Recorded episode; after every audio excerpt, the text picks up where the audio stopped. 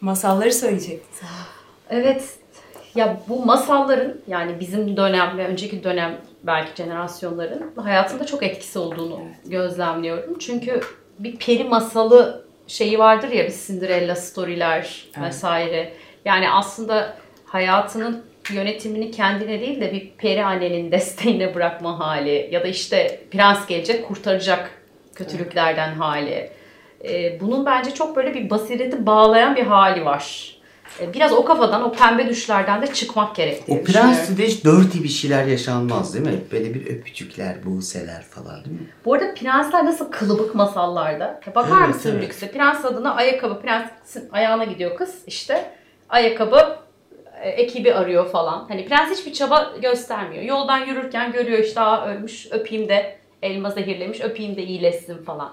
Yani bu o prenslerin de aslında bir light hali var. Ben mesela Pamuk Prenses'in yedi cücelerle kaldığı hali daha eğlenceli bulurum. Ben Pamuk Prenses olsaydım cücelerle devam eder. Büyük ihtimalle kendisi de geri dönüp. Çünkü çok güzel bir şey var. Bu hikayeler burada bitiyor biliyorsunuz. Mesela romantik komedilerde de bir araya gelirler. Biter orada mesela. Biz görmeyiz. Esas olayın başladığını görmeyiz. Romeo ve Juliet için çok düşündüm. Softlaştırıyorlarmış. Ben geçenlerde bir yazı okumuştum onunla ilgili sözlükte. Mesela Pamuk Prenses ve Cüceler'in hikayesi çok daha sert, çok daha böyle olay içinde mesela atıyorum. Orada bitmiyor hikaye. Öpüyor, öpmüyormuş zaten. Cam tabutta taşırken yere düşüyormuş.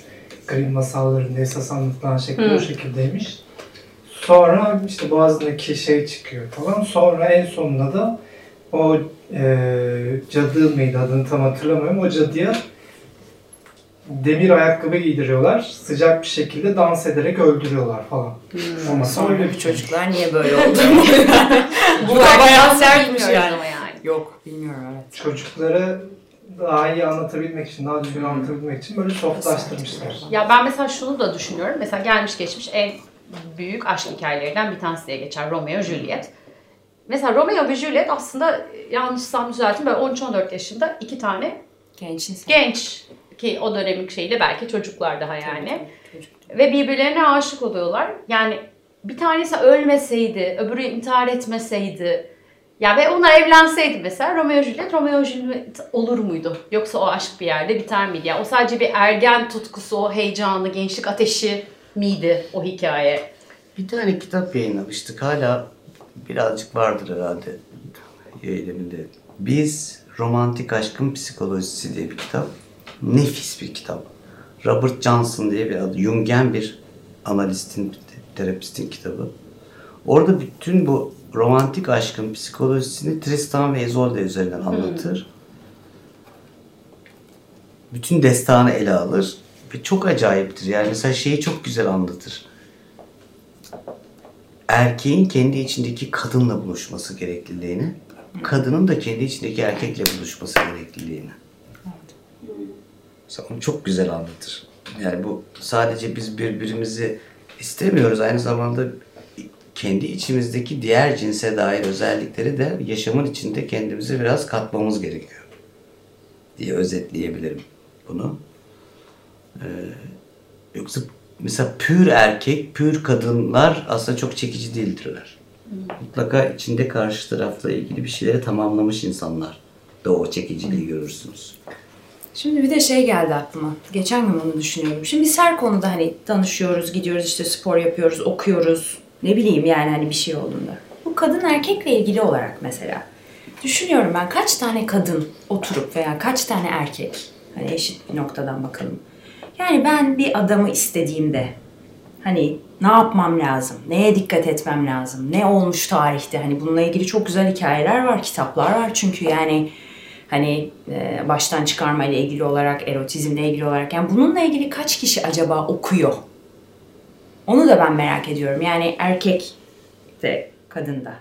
Bu özel bir ilgi alanı olarak geçiyor ya, çünkü bu kadar istediğimiz ve yaşadığımız şey. Aslında birçok insan bunun için okuyor. Yani Green'in 50 tonunu okurken de bunun için okuyor.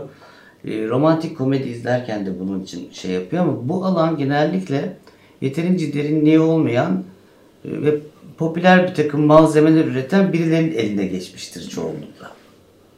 Yani, dolayısıyla derinlikli bir yerden okuma yapma şansımız varsa da onlara çok fazla ulaşmaz insanlar.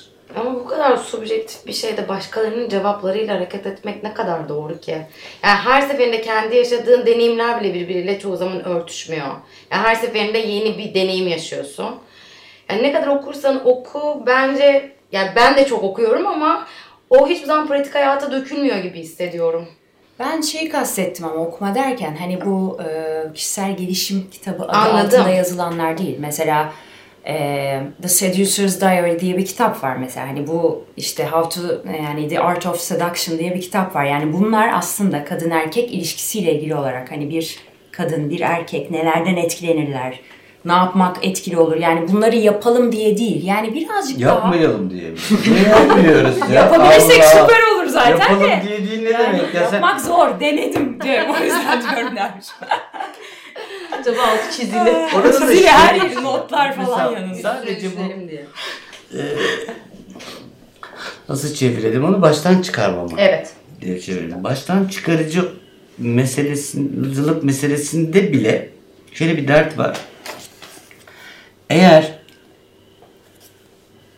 kendi iç dünyasında kişi kendi cinsellik meselesi ve kendi ruhsallığı içinde o cinsellik meselesini çözmemişse, yeterince kavramamışsa, yeterince feminen ya da yeterince maskülen olmayı zaten başaramıyor. Doğru.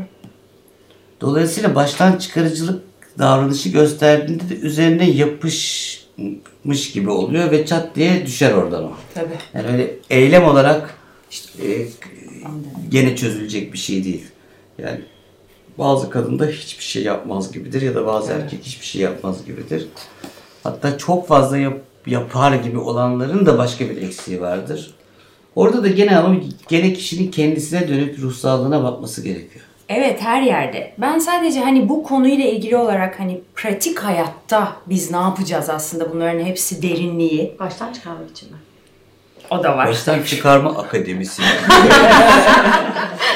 Bugünkü adımları var. Önce kendine bakacağım. Sistem tıkalıcı. Tıkalı sistemi açma kampanyası yapıyoruz. Boşaltma kampanyası yapıyoruz. Baştan yani çıkarma. Şimdi öyle deyince öyle de demeyelim. Böylelim daha var. Ha? Senin eksin benim şeyim olabilir kampanyası. Senin kaybın benim kazancım.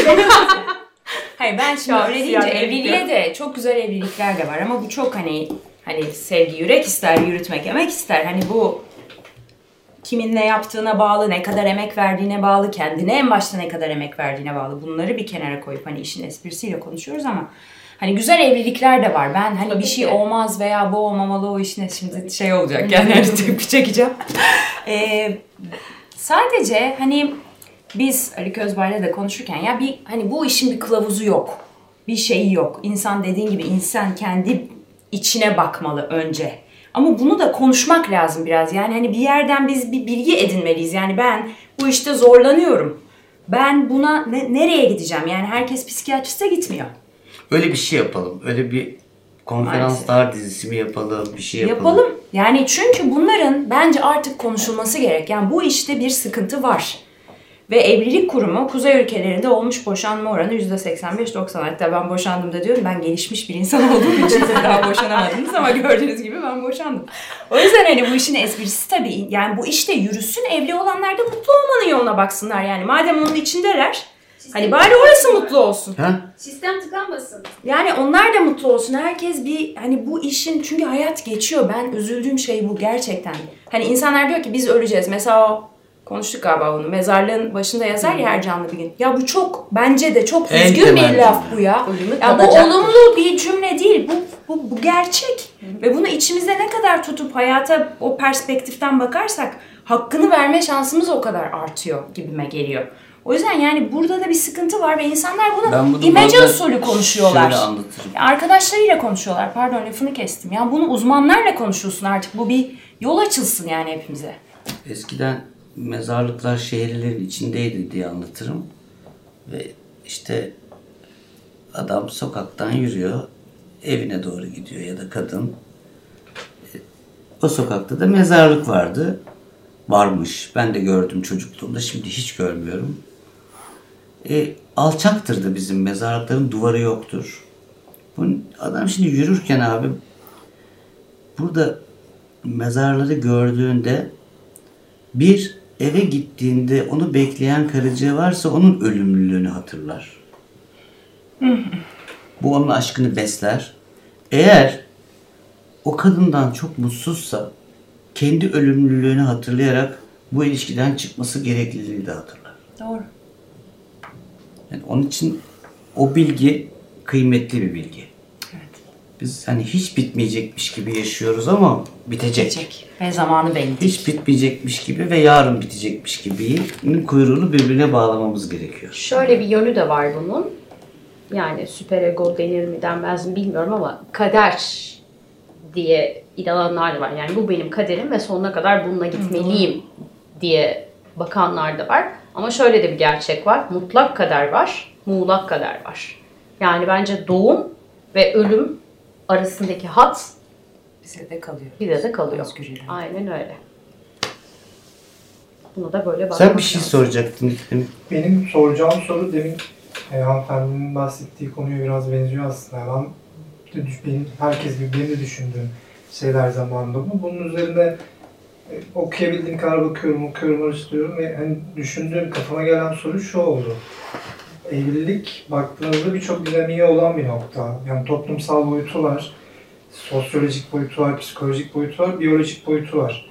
Ve en sonunda biriyle evleniyorsunuz. Acaba bunların çatışması mı çıkmaza sokuyor? Yani senin biyolojik isteğin toplumun isteğiyle çatıştığı için evlilik kurumu sıkıntılı bir hale mi geliyor? Ne bileyim, senin içten içe istediğin başka bir şey ama işte atıyorum biyolojik olarak neslini devam ettirmen gerekiyor ve biriyle hayatını bir şekilde birleştirip onu garantiye almama gerekiyor. Yani bunun bu değişken dinamiklerin çatışması mı acaba bizi bu noktaya getirir diye düşünüyorum bazen. Onu sormak istiyorum ben. Çok fazla bir sorumluluk mu var üstünde? Ya, o yüzden mi bu hale geliyor yani? Yani mesela biraz daha açıklayıcı olmaya çalışayım. Toplum senden evlenmeni bekliyor. Niye? Çünkü bir kültür var. Neslini niye evlenmeni bekliyor? Neslini devam ettirmen gerekiyor. Biyolojik olarak bir sonrakine aktarman gerekiyor. Ama yapılan, okuduğum birkaç araştırma şunu diyor. Yani primatlar genel olarak tek eşli değildir diyor. Mesela bir tane maymunlarla ilgili bir araştırma okumuştum. Kabile, birçok kabile de onu yaşıyormuş mesela. Çocuklar toplumun ortak malı kabul ediliyormuş. Mesela maymun oluyor işte ve bütün herkes onun babası, herkes onun annesi. Bir şekilde öyle içlerinde halletmişler. Acaba bizim yaşadığımız sıkıntı bunları biyolojimizin gerektirdiğiyle toplumun istediğinin çatışmasından dolayı mı bu hale? Burada şu sorun çıkıyor abi. Sadece toplumun istediği gibi davrananlar problem yaşamıyorlar ki. Toplumun istediğine uymayan, daha rahat ilişkiler içinde olan diyelim. Her gece başkasıyla beraberim, çok eşliyim diyenler de mutlu değil. Çağın içinde tek eşli de mutsuz, çok eşli de mutsuz, açık ilişki yaşayan da mutsuz gibi genel bir şeyden bahsettiğimiz için sadece nedenin ne olduğunu sanmıyorum. İndirgemeci bir yaklaşım. Ama şöyle diyebilirim, biriyle bir ilişki kurduğunda iki insan, şöyle bakalım, işte iki tane boş sayfa gibi ya bunlar. Zaten boş sayfa da. Şimdi bu Ali olsun, bu Mehmet olsun. Hangi ilişki olursa olsun, birbirimizi gördüğümüz andan itibaren bu boş sayfayı doldurmaya başlarız. Ben şimdi bakıyorum, Ali diyorum. Ali dediğim an bu boş sayfaya erkek olduğuna dair bir bilgi girer. Sonra Ali'nin saçları kıvırcık mı? Kıvırcık girer. Gözlüklü mü Ali? Gözlüğü girer. Mesleği girer. Bilmem nesi girer. Konuşması girer. R'leri söyleyemiyorsa o girer. Ben yavaş yavaş bende Ali bir tuval oluşturmaya başlar. Burada da Ayşe var. Ayşe de Ali için ne yapmaya başlar. Aslında bu birbirimize gösterdiğimiz ve oluşturduğumuz tuvallerle ilgili birbirimize gerçek ve sahici samimi ilişki kurarsak da birbirimizi geliştirir, tekamülüne neden oluruz. Aslında psikoterapi yaklaşık birazcık da budur. Ama orada ana mesele samimiyet, gerçeklik.